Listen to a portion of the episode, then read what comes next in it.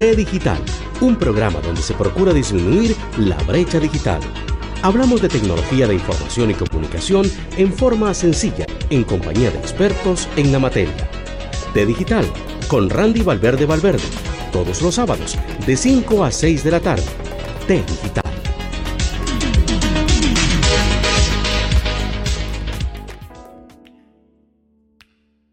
Buenos días, buenas tardes, buenas noches. Qué bueno tenerlos nuevamente por acá en un episodio más de T-Digital en esta quinta temporada, hablando con las diferentes startups de todo Latinoamérica.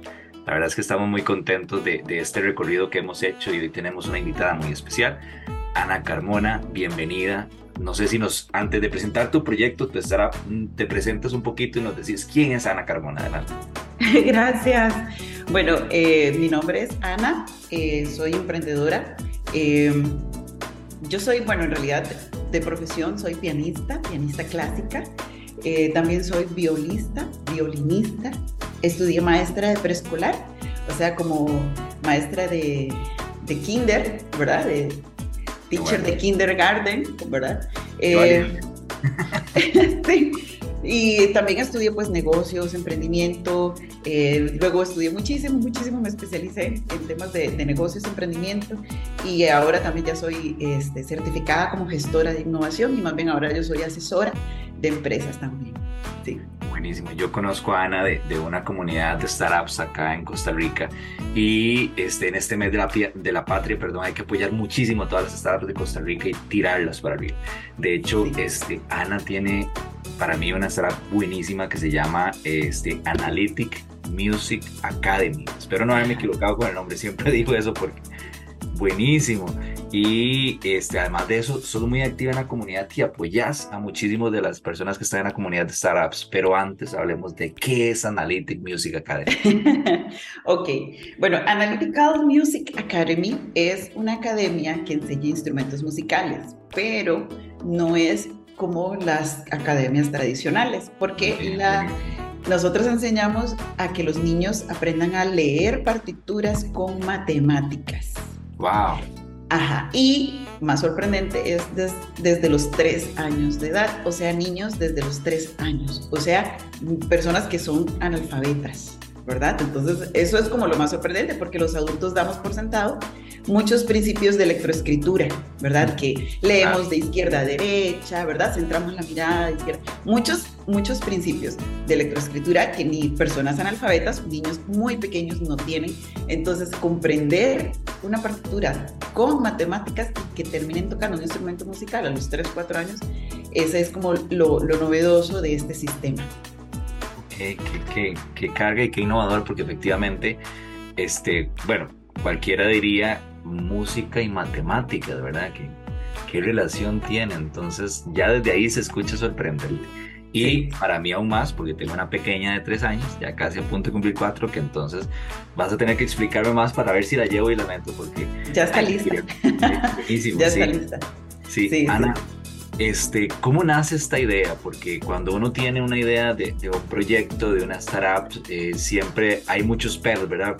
Si no sale, si invierto mucho tiempo, a nivel nacional, si no cuento con el apoyo, porque siempre hay muchas trabas, ¿verdad? El tema de la tramitología acá en Costa Rica particularmente, no así en otros países de Latinoamérica, pero ¿cómo nace esta idea y cómo la llevas a lo que es hoy en día?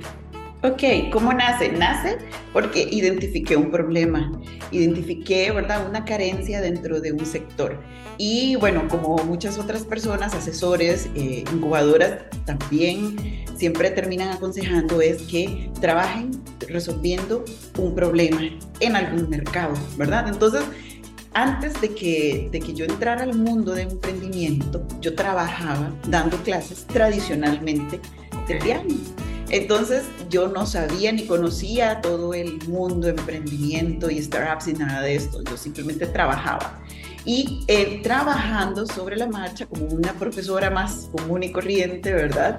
Sobreviviendo, ahí trabajando, fue que identifiqué.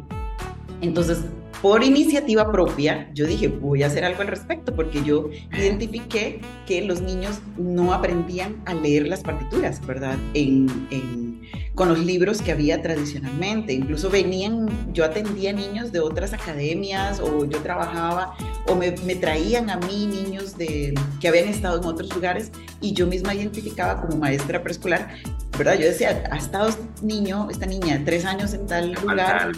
Exacto, viene conmigo, tiene 5, 6, 8 años y no sabe leer una partitura, ¿verdad? Entonces yo decía, ¿por qué pasa esto en el sistema, no? Entonces ahí fue cuando empecé a investigar, a averiguar, y mapeé todos los libros de Costa Rica, mandaba a traer libros de Europa, incluso cuando amigos viajaban yo les decía, tráiganme, y me traían los mismos que estaban aquí. Entonces al final, ¿verdad? Hice una investigación, me di cuenta que en realidad era una carencia. Entonces, ¿por qué? ¿Por qué nació? Porque identifiqué una problemática, y en base a querer resolver esa problemática fue que entonces desarrollé libros, ejercicios, etcétera. Pero eso fue el inicio. Ya después se hizo más grande de lo que pensé en un inicio, pero surgió por eso, ¿verdad? Siempre tratando de resolver un problema y dar una solución a una población, y por dicha resultó muy, muy bien.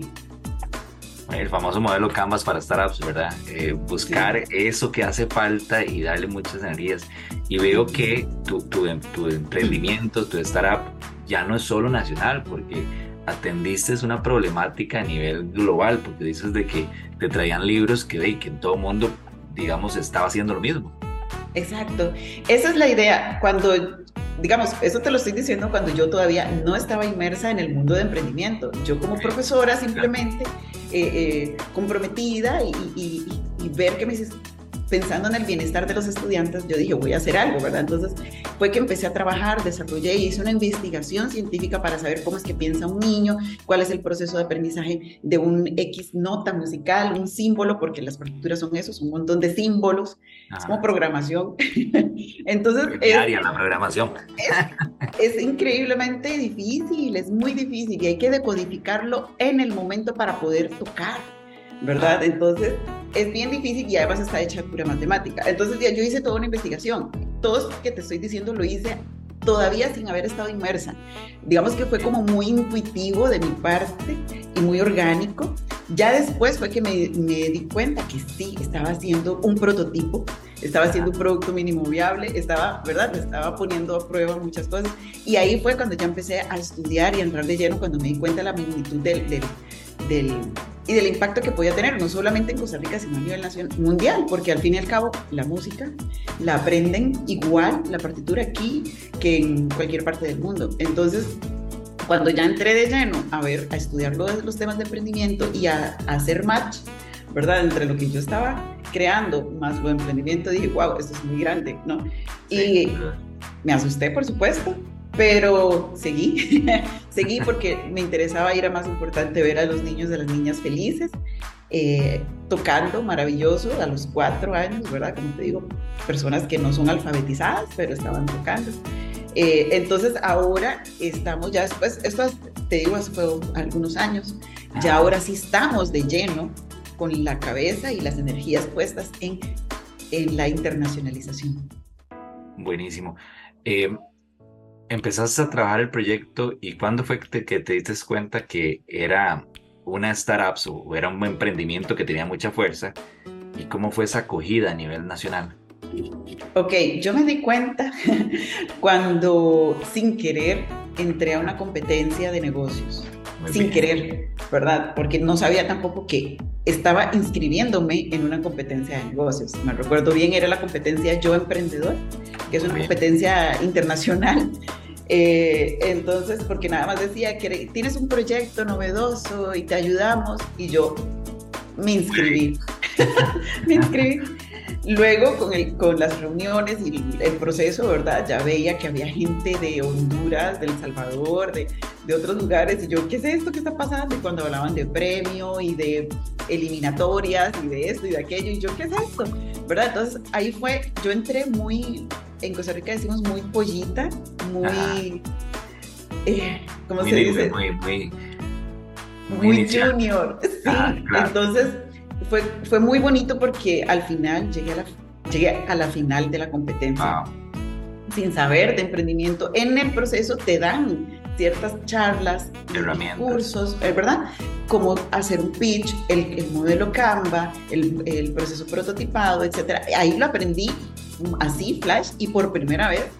Y sin embargo, al ser primeriza, igual llegamos a la final. Recuerdo que nos ganó una crema con nanotecnología, pero se vale, o sea, está bien. Claro. Yo más bien quedé muy impactada de haber llegado a la final, ¿verdad? De estar entre los últimos finalistas, 5 finalistas de toda de esta competencia internacional. Entonces fue muy, muy, ¿cómo se dice? Muy placentero, ¿verdad? Porque yo no lo creía, ¿verdad? Sabiendo que no tenía tampoco ni la preparación, pero sin embargo el proyecto, ¿verdad? Impactó. Y nos fue muy bien. Ahí fue donde me di cuenta que realmente necesitaba prepararme muy, muy bien. O sea, ahí fue como cuando vi hacia dónde va y cómo debe ir, cuál es el camino y la ruta que debe de tomar. En ese momento fue.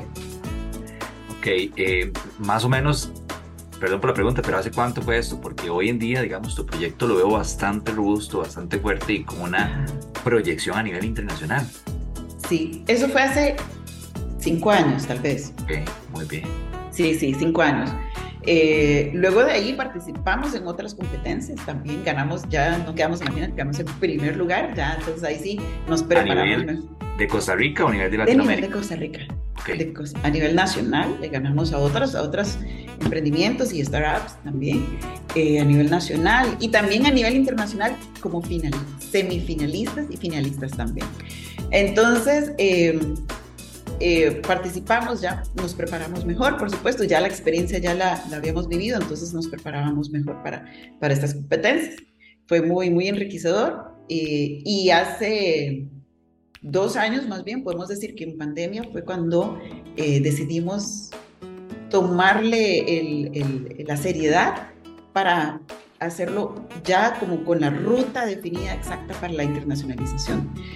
La virtualidad por el tema de pandemia nos ayudó muchísimo más bien, porque eso le dio le quitó el miedo a las personas de usar la virtualidad para tomar clases. Entonces eso más bien nos abrió posibilidades para no solamente tener la academia física y hacerlo presencialmente, sino que también llevarlo a provincias, y damos clases, sí, a Guanacaste, a La Abuela, a Cartago, diferentes. Eso te iba a preguntar. 5 años, pero llega una etapa muy difícil, yo creo que para todo el planeta, ¿verdad? Donde efectivamente tuvimos que tomar este concepto de la virtualidad, de educación en línea, y adaptarlo, ¿verdad? No quiere decir que ahorita seamos expertos, pero por lo menos adaptarlo. Muchos fallaron en el proceso, debo decirlo, que digamos, a mí me preocupa mucho, por ejemplo, el Ministerio de Educación, ¿verdad? En la parte pública. La parte privada, digamos, teníamos un adelantamiento, pero bueno, dejemos eso de lado. Muchos fallaron en el proceso de esta digitalización, de esta clase en línea, pero otros más bien lo aprovecharon y se dieron esa oportunidad para crecer más. ¿Cómo les fue a ustedes? Porque ya lo mencionaste, es que llegó ese momento y tuvieron que analizar la oportunidad. Claro, al principio nos asustamos mucho, ¿verdad? Porque nosotros teníamos todo presencial. Todo era presencial, incluso clases a domicilio, ¿verdad? Donde una profesora se desplazaba, iba a la casa y daba una clase personalizada en la casa de un estudiante, ¿no? Pero con lo del COVID, ¿verdad? Cuando te decían no puedes salir a las 5 de la tarde, ya todo cerrado, nadie puede circular afuera. Entonces, ¿cómo voy a ir a dar clases, verdad? ¿Cómo voy a hacer eso? Entonces nos asustamos muchísimo. Nadie salía, nadie interactuaba entre sí, entonces, pero como fue forzado, digamos, el hecho de que las reuniones y todo teletrabajo, entonces las mamás al final empezaron a ceder, ¿verdad? Entonces fue como aceptarlo. A aceptarlo y a adaptarse, y los niños y las niñas también empezaron a saber cómo usar la cámara, cómo ponerlo en el ángulo que es. Entonces fue como adaptar costumbres nuevas, ¿verdad? Adoptar costumbres y mecanismos nuevos. Y eso nos ayudó y nos facilitó, porque entonces más bien ya no solamente atendíamos a un estudiante a la vez, podíamos atender a 2 o 3, porque las profesoras podían dar clases al mismo tiempo, ya no solo en un solo lugar físico, ¿sí? Entonces, porque y aprovechaban espacio... más el tiempo, porque el traslado consume tiempo, entonces podían acercarse muy bien. O el piano, por ejemplo, dar clases, por decir, de 4 a 5 de la tarde. De 4 a 5 podía haber 2 o 3 profesoras, cada quien en su casa dando la misma clase. Claro. O sea, diferentes estudiantes a las 4 de la tarde. Entonces, más bien se maximizaba. Antes era una profesora, tenía que esperar que desocupara el espacio físico para poder dar clases en ese espacio físico. Entonces, fue para mucho desarrollo y posibilidades, porque, como te digo, el espacio físico, el tiempo se aprovechó, las distancias también. Por todo lado, se nos ajustó y nosotras nos ajustamos bien también. Buenísimo, qué carga. Ahora viene la siguiente etapa, donde uno pregunta, por ejemplo, yo el otro día hablando con unas startups de Chile que se llama Kimen, ellos dijeron, nosotros ganamos la competencia y en Chile hay mucho apoyo porque está digitalizado todo. Yo creía, ¿verdad? Tenía ese mal concepto que en Costa Rica quizás no existía ese apoyo, ¿verdad? Sí hay una traba con el tema de la tramitología, pero eso lo hemos logrado. Pero veo que existe una comunidad muy activa, vos sos parte de esa comunidad y ayudas mucho, aconsejas porque ya han pasado por la experiencia, y veo que el tema de emprendimiento de startups aquí en Costa Rica es de uno, ¿verdad? Hay que comprometerse, ponerle muchas ganas y no dejarlo morir en el intento, ¿verdad? Entonces, la pregunta es, ¿en Costa Rica existe ese apoyo, verdad? O hay un factor que es muy de uno, que no puede dejar uno arrollarse, digamos, en el camino. Sí, a ver, digamos que yo le digo a la gente, yo soy veterana en el tema de emprendimiento, porque yo empecé a emprender cuando todavía no había montones de mecanismos que hay hoy en día. Claro. Por ejemplo, no estaba ni siquiera la Asociación de Emprendedores de Costa Rica, que en ese momento, bueno, ahora yo trabajo ahí, es de reciente creación, tiene apenas 3-4 años. Entonces, cuando yo empecé a emprender, no se hablaba tanto de startups. Yo pasé también por procesos. Digamos que yo tardé mucho tiempo porque mi curva de aprendizaje fue bastante accidentada, ¿verdad? Primero, yo soy mamá soltera, entonces también eso, el factor de tener que atender a mi hija, llevarla a la escuela, hacer esto, hacer la comida, planchar la ropa, ¿verdad? Hacer muchísimas cosas, ser mamá también, tareas, exámenes, más trabajar, ¿verdad? La operación de comer diariamente, hay que trabajar. Y además trabajar sobre el desarrollo del emprendimiento o la startup en sí. Entonces, digamos que fue bastante duro y eso me ha consumido mucho más tiempo que tal vez a otra persona le puede resultar con menos ajetreo, ¿verdad? Entonces, por ahí, luego, pensar en una startup es pensar en que vas a desarrollar algo muy grande. Entonces, empezar por ahí, por uno mismo, por una misma, decir que voy a hacer algo muy grande a pesar de que los otros no me entiendan. Y esto quiere decir que en el camino a mí personas me aconsejaron mal, ¿verdad? En algún momento, no todas, algunas sí, tal vez porque no lo sabían, pero yo me lo creí. Entonces, por ahí hay que empezar también uno mismo, una misma, a empezar a definir, a ser selectivo, con qué tipo de asesores, personas, comunidad, voy a empezar a relacionarme para que nutran el camino al que yo quiero, y el camino que yo quiero es muy ambicioso y muy grande, ¿verdad? Entonces, cuando pienso que voy a hacer una startup, tengo que pensarlo siempre a lo más grande que pueda haber. Y hay organismos, hay instituciones que están preparadas para eso. Hay otras personas que todavía no tienen las capacidades o la educación o la formación para apoyar, pero está bien, ¿verdad? Así como en todos los gremios hay sectores más robustos que otros, ¿verdad? Dentro de los actores es esto, ¿verdad? Empezar a buscar.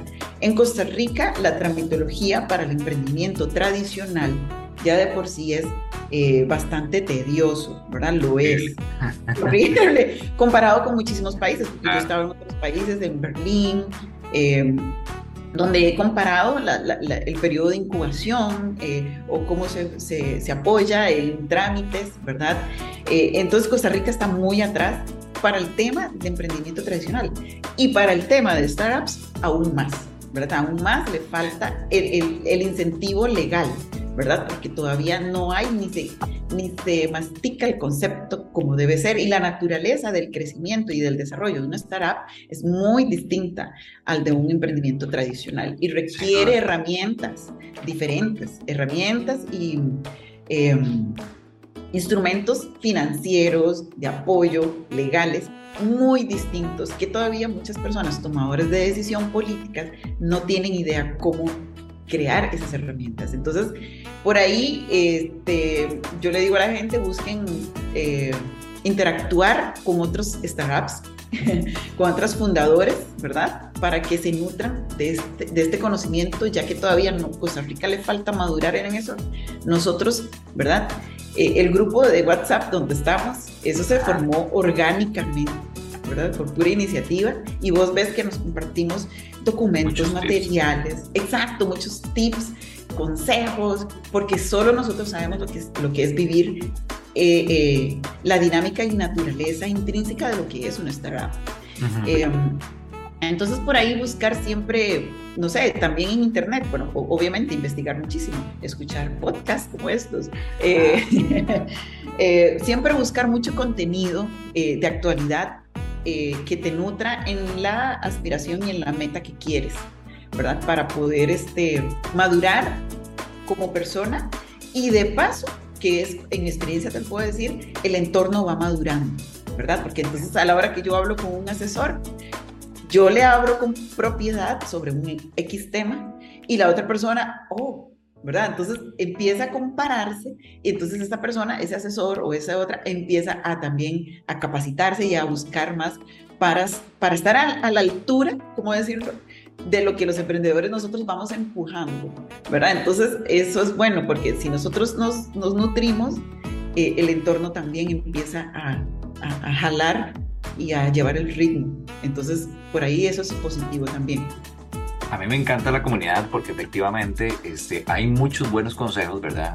Póngale, haga esto, mira, a mí me sirvió esta herramienta, pero también hay como que un factor común. Sí, nos cuesta mucho por el tema de la tramitología acá, no sé si solo en Costa Rica o Centroamérica, pero también te dicen, ok, tírala para arriba, o sea, vamos a ver si existe esa posibilidad, digamos, de ir a Estados Unidos, por ejemplo, pero estos son los pasos que tienes que seguir y hay que ir con mucho cuidado, ¿verdad? No se la juegue. Pero también siento como que hay ese miedo. Vos acabas de mencionar que fuiste a Berlín. De hecho, recuerdo que comentaba los tips y estabas hablando de cómo te estaba yendo en el canal, ¿verdad? Entonces, la gente se motiva con eso. Cuando uno ve que dentro de la comunidad hay una persona que lo logra, uno dice, si ella pudo, si ellos pudieron, nosotros también, vámonos fuerte.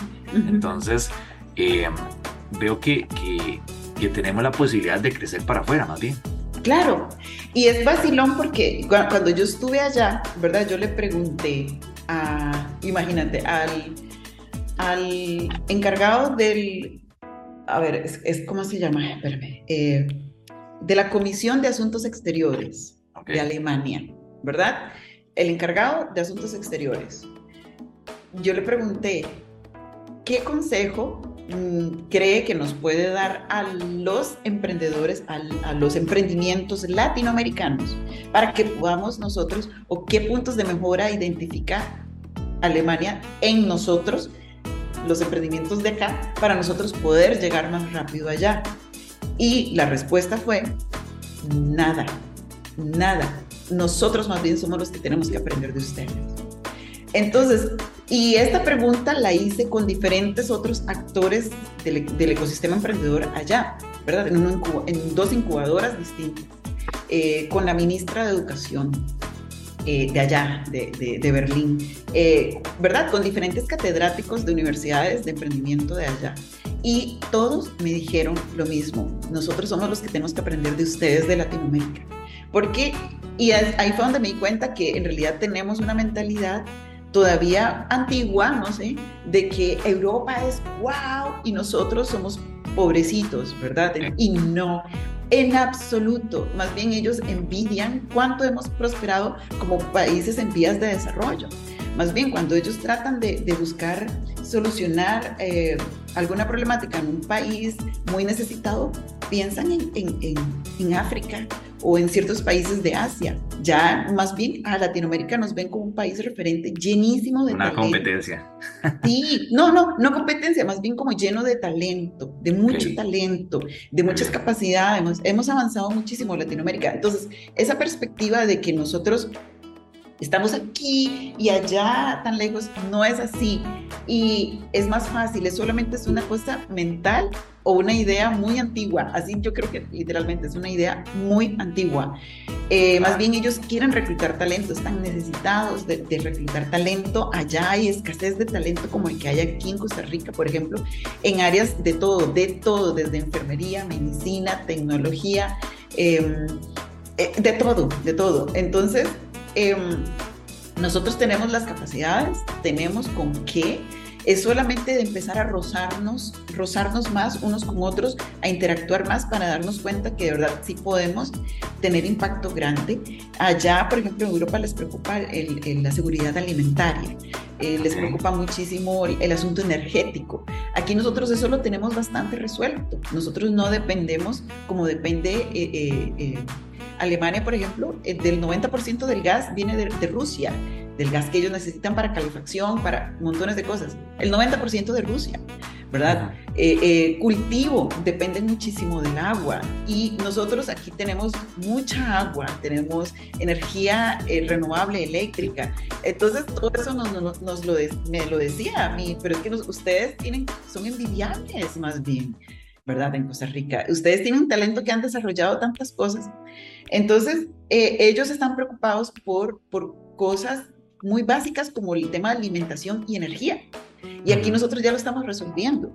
Entonces, es cuestión de que nosotros como emprendedores de startups, de verdad, no tengamos mente cerrada o mente muy chiquitita, a corto plazo. Ajá.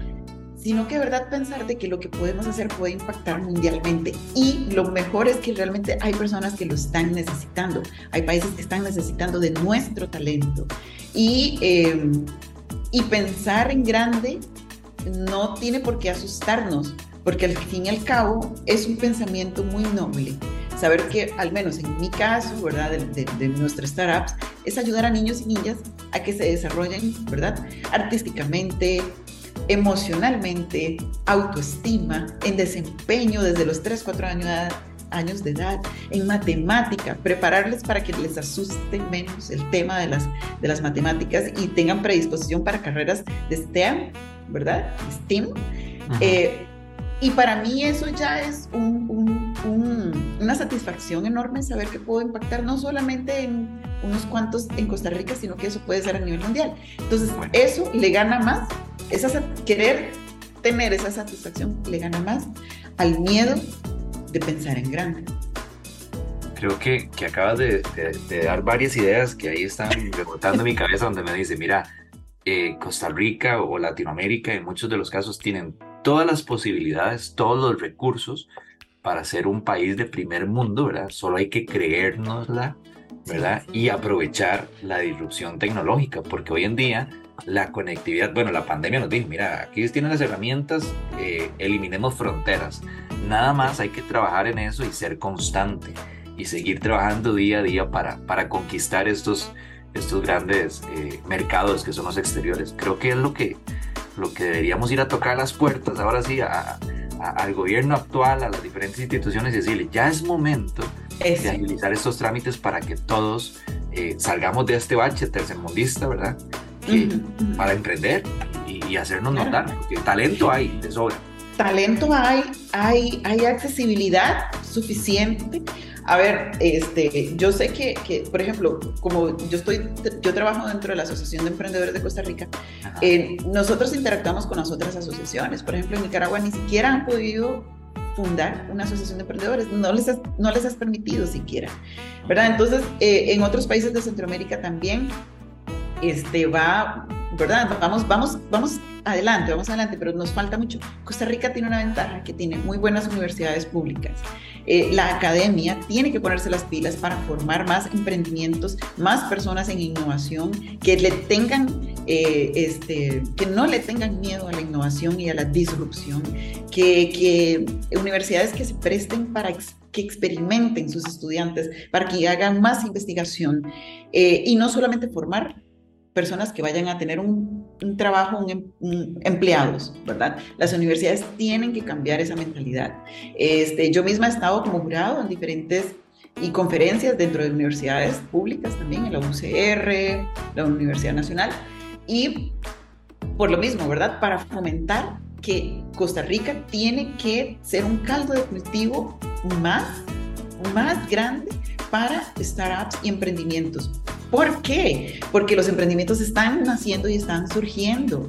Y como vos decís, aquí somos Randy y Ana y una comunidad grande que estamos empujando para arriba. Entonces yo le digo a la gente, universidades, gobierno, trámites, tomadores de decisiones, pónganse las pilas porque nosotros vamos a seguir empujando para arriba porque queremos.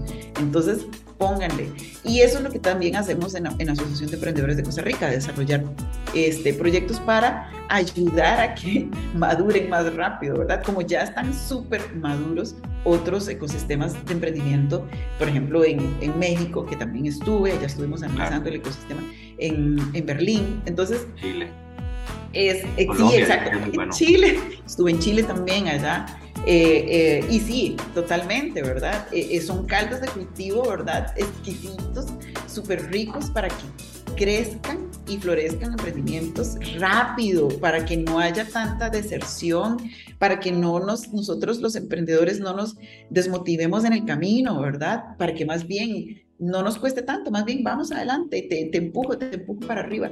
Eso es lo que necesitamos más en Costa Rica, y al menos mientras eso sucede, nosotros estamos empujando, nos ayudamos, y eso ayuda a que se muevan ciertos engranajes para que entonces el ecosistema también se mueva y vaya hacia arriba. Sí, o sea, digamos, en Berlín una startup en un año está lista para levantar capital de 30,000, 50,000 dólares, ¿verdad? Euros en un año, y le dan beca al emprendedor, ¿verdad?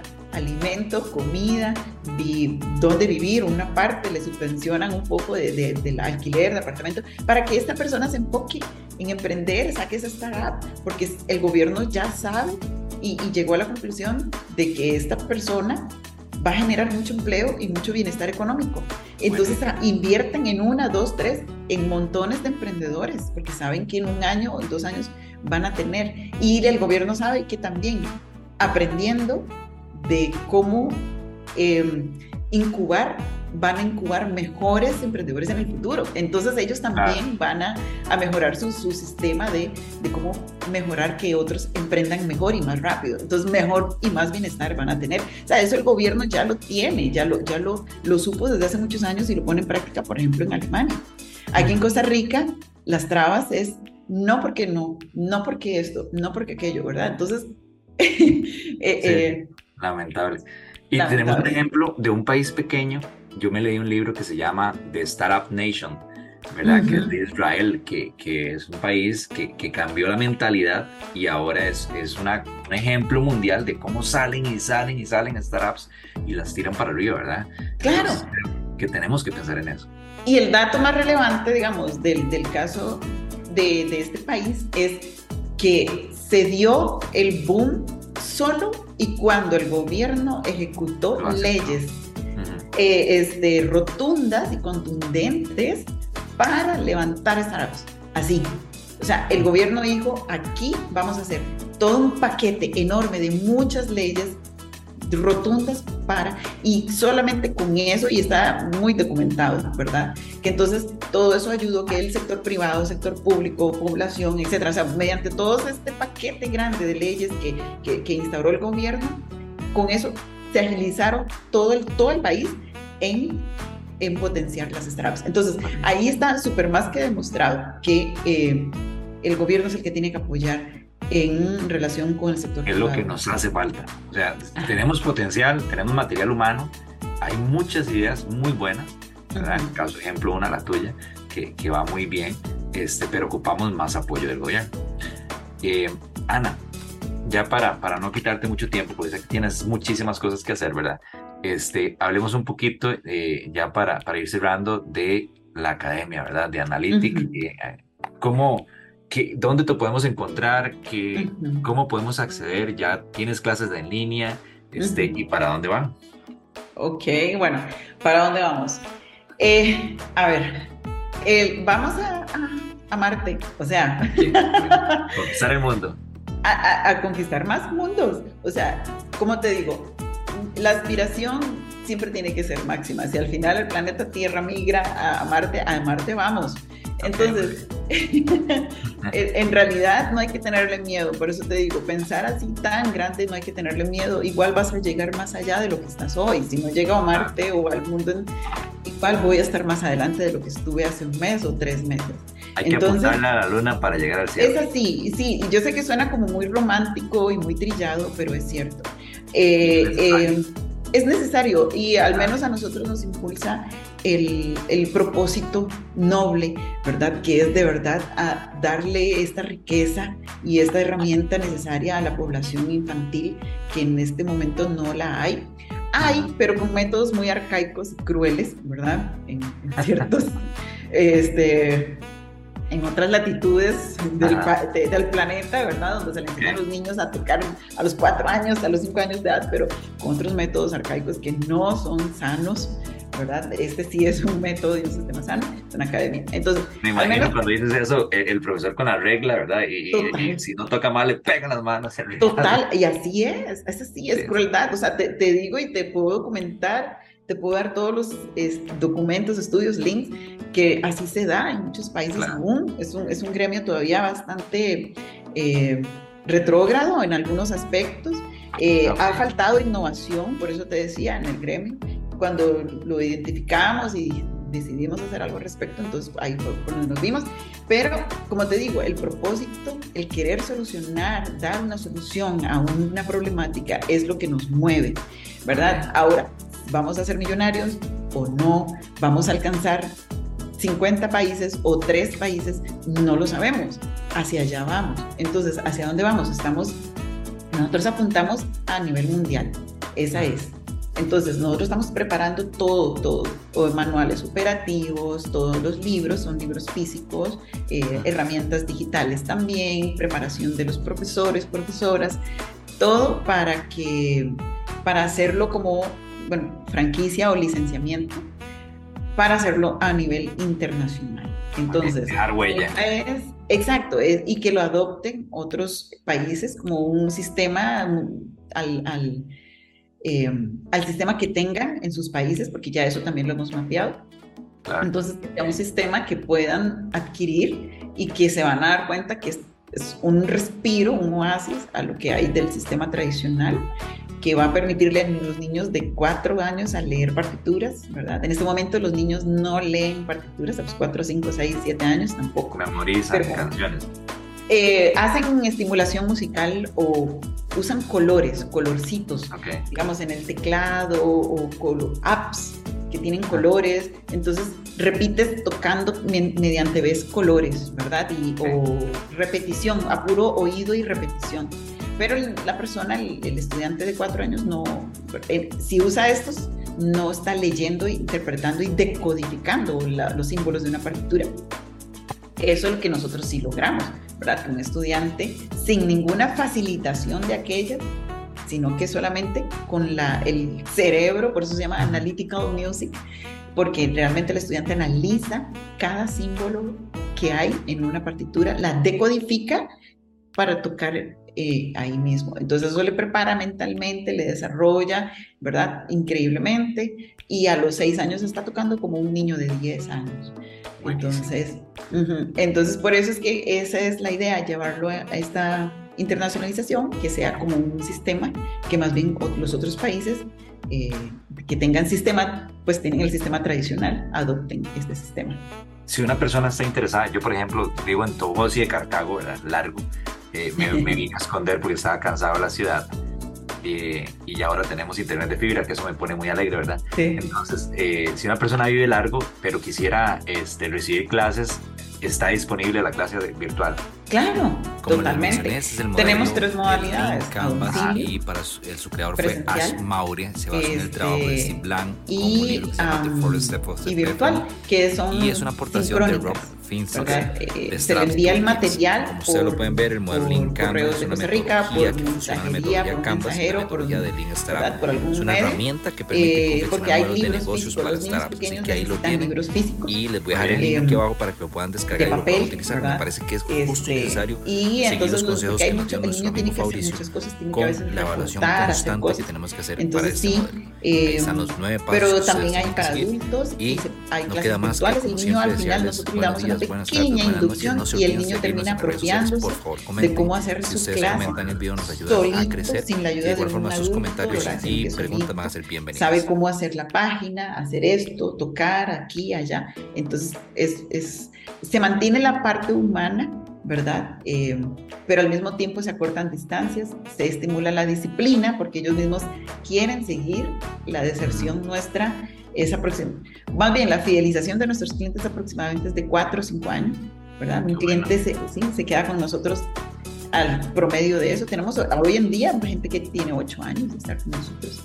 Wow. Entonces más bien estamos llenos porque más bien siempre entran pero no se va nadie, entonces entran.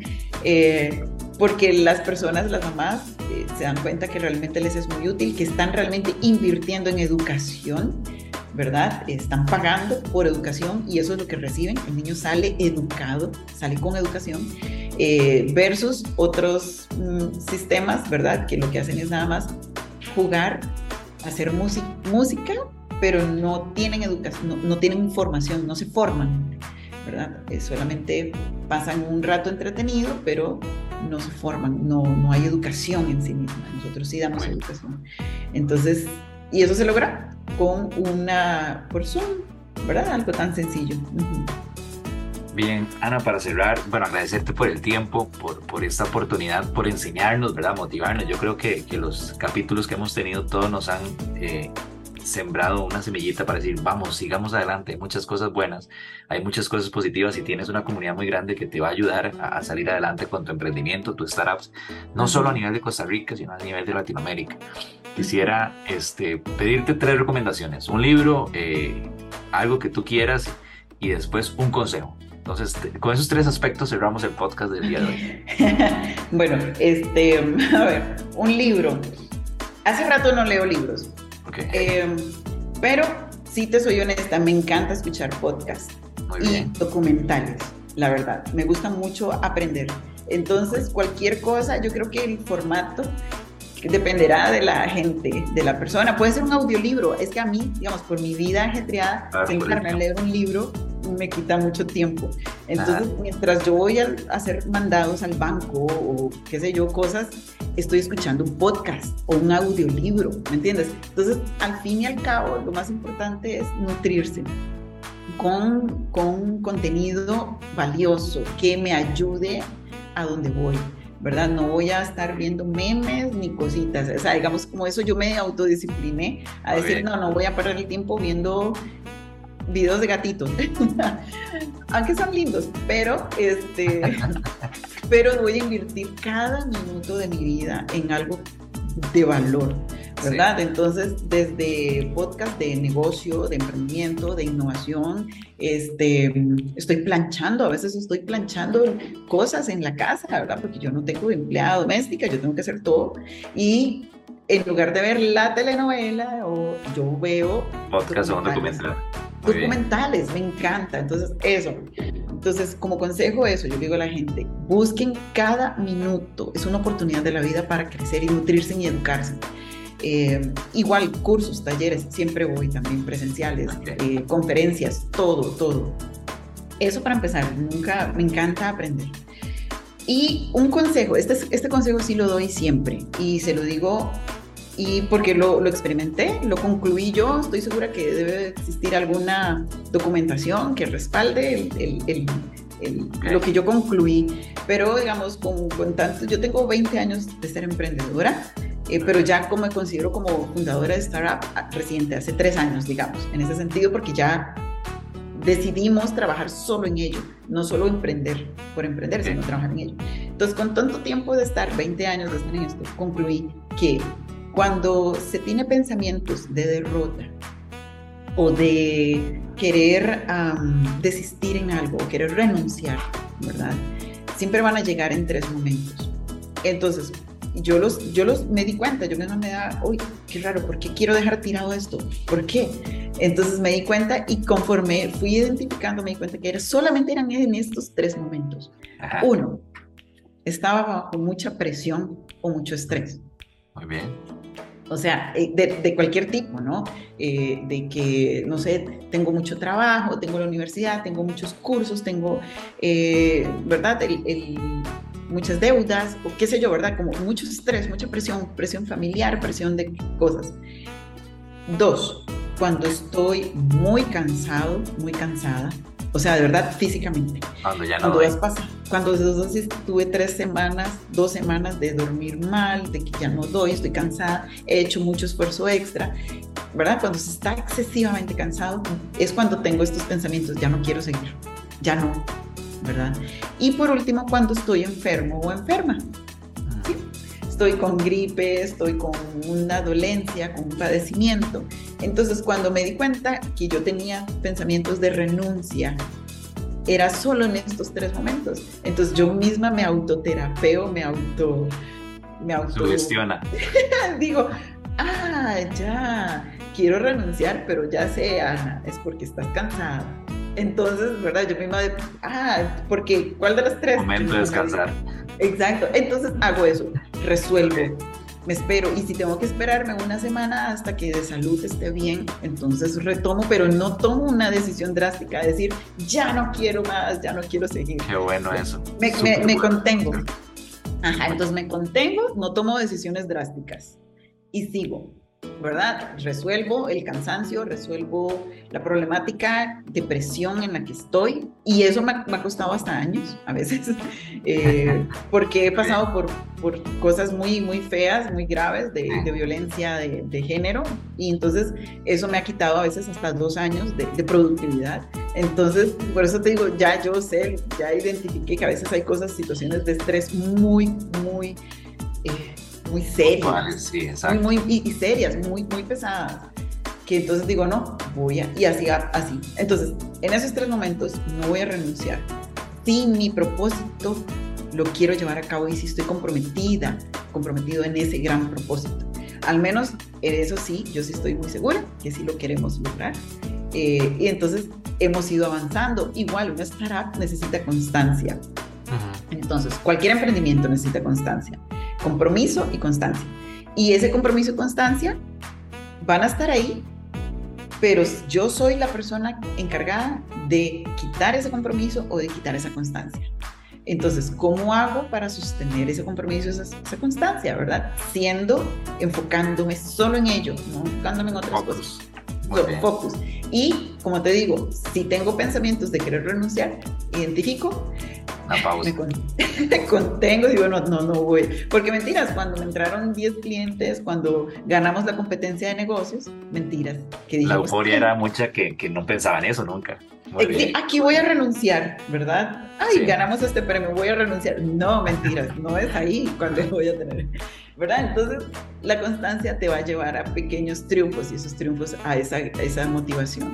Entonces, no tiremos por la borda un camino que puede ser muy placentero cuando hay estas tres situaciones. Me aguanto un poquito, respiro, resuelvo ¿verdad? El estrés, el cansancio, lo otro, y después sigo. Okay. Ese es el consejo puntual. Buenísimo, ¿no? Ese cierre fue espectacular, y yo creo que la invitación a todos es, escuchen el podcast hasta el final, porque se van a dejar una enseñanza que vale la pena. Así que gracias, Ana, por tu tiempo, gracias y muchos éxitos, que todo salga bien en esa proyección a nivel mundial, y estoy seguro que lo van a lograr. También voy a estar muy contento en un futuro cuando yo la vea así, nomás alto, y diga, mira, yo la entrevisté en las T-Digital, eso va a ser muy bueno para mí. Gracias, qué lindo. Gracias, qué bonitas palabras. Y rodéense siempre de gente que tengan las mismas aspiraciones que ustedes, porque eso es otra cosa que también me topé. Este es un último consejo, perdón. Hay gente que te va a minar o te va a aconsejar desde sus miedos, desde sus preocupaciones, aunque te quieran mucho, ¿verdad? Porque puede ser algo incluso hasta un familiar, ¿no? Ay, no, ten cuidado, no emprendas, que riesgoso, que aquello, que lo otro, ¿verdad? Mejor no hagas esto mismo. Entonces, lo hacen desde sus miedos y entendible tal vez, ¿verdad?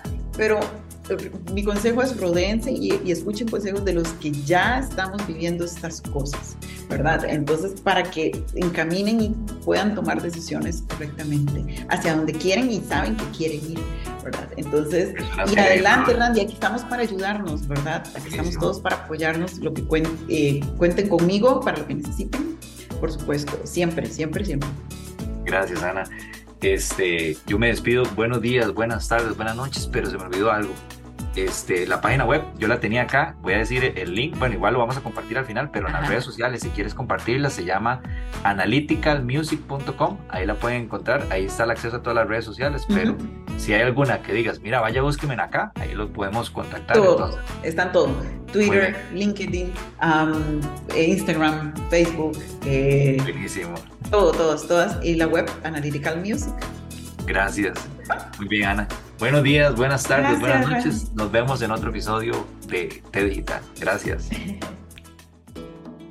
Cerramos este podcast invitándolos a seguir el sitio web o ir a visitar el sitio web que es analyticalmusic.com. También en las redes sociales de ellos aparecen en Instagram como analytical.music, en su canal de YouTube es Analytical Music y en Facebook también aparecen como Analytical Music.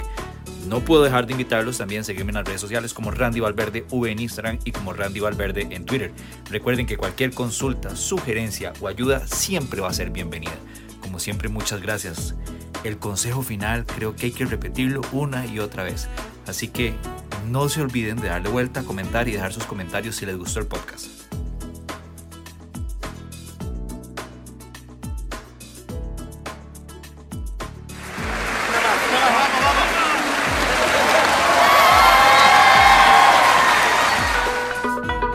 Esperamos los temas fueran de su agrado. Les deseamos una semana con mucha salud, fuerza y unión con sus seres queridos.